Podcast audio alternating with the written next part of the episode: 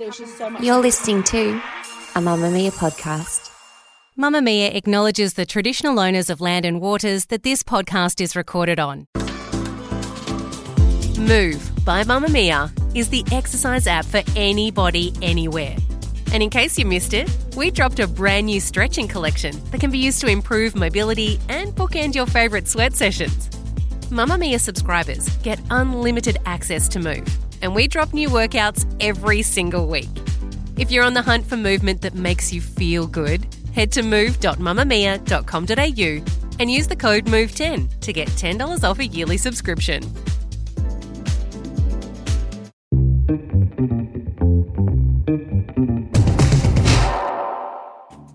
From Mamamia's daily news podcast, The Quicky. Hi, I'm Grace Rouvray with your evening headlines for Friday, October 27th. Police have found a body in their search for the suspect of Lilie James's killer. On Friday morning, police were working to retrieve a body from the water at Vaucluse in Sydney's eastern suburbs after setting up a crime scene at the Clifftop Diamond Bay Reserve. Surf lifesavers on jet skis trawled the nearby shoreline while police rescue personnel abseiled down the cliffs to reach the rocks below. The body has not been confirmed as belonging to the suspect, however, detectives had previously said they were looking at the possibility that it could be. A no girlfriend rule at a Sydney girls' school rose to national attention this week after a student's online petition gathered 4,900 signatures. Students at St Ursula's College are using their voices against a policy that prevents same sex couples from attending the school formal together. Federal Education Minister Jason Clare urged the Catholic school to rethink the ban, saying it's 2023, you should be able to take whoever you want to the Year 12 farewell.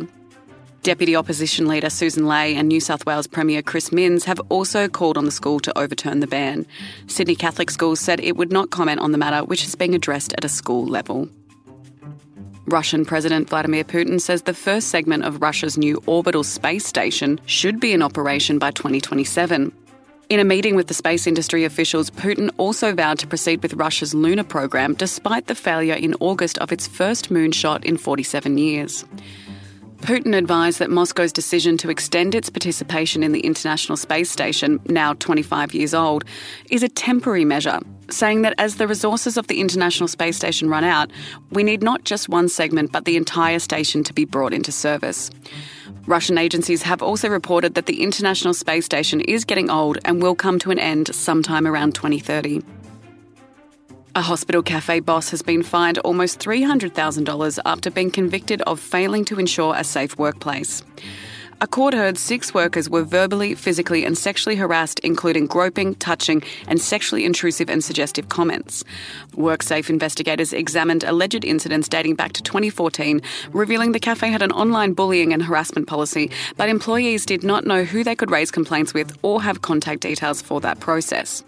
In response to the allegations, WorkSafe has said that they would not hesitate to prosecute any employer who failed to take their obligation to provide and maintain a safe workplace seriously. The last two surviving Beatles have confirmed they will release a new song. Sir Paul McCartney and Sir Ringo Starr have spoken of their emotional feelings ahead of the release of what they are calling the last Beatles song. Now and Then, written and sung by John Lennon and later developed by the other band members, including George Harrison, has been finished by Sir Paul and Sir Ringo decades after the original recording. The demo was recorded by Lennon in the late 1970s at his home in New York's Dakota building Technology was then used to extricate and isolate Lennon's voice for the record.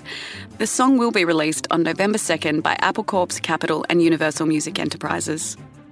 That's your evening news headlines. If you want more from the Quicky, you can look at today's deep dive on the recent reforms to family law. Did sharing custody just get easier or harder? The Quicky, getting you up to speed daily wherever you get your podcasts.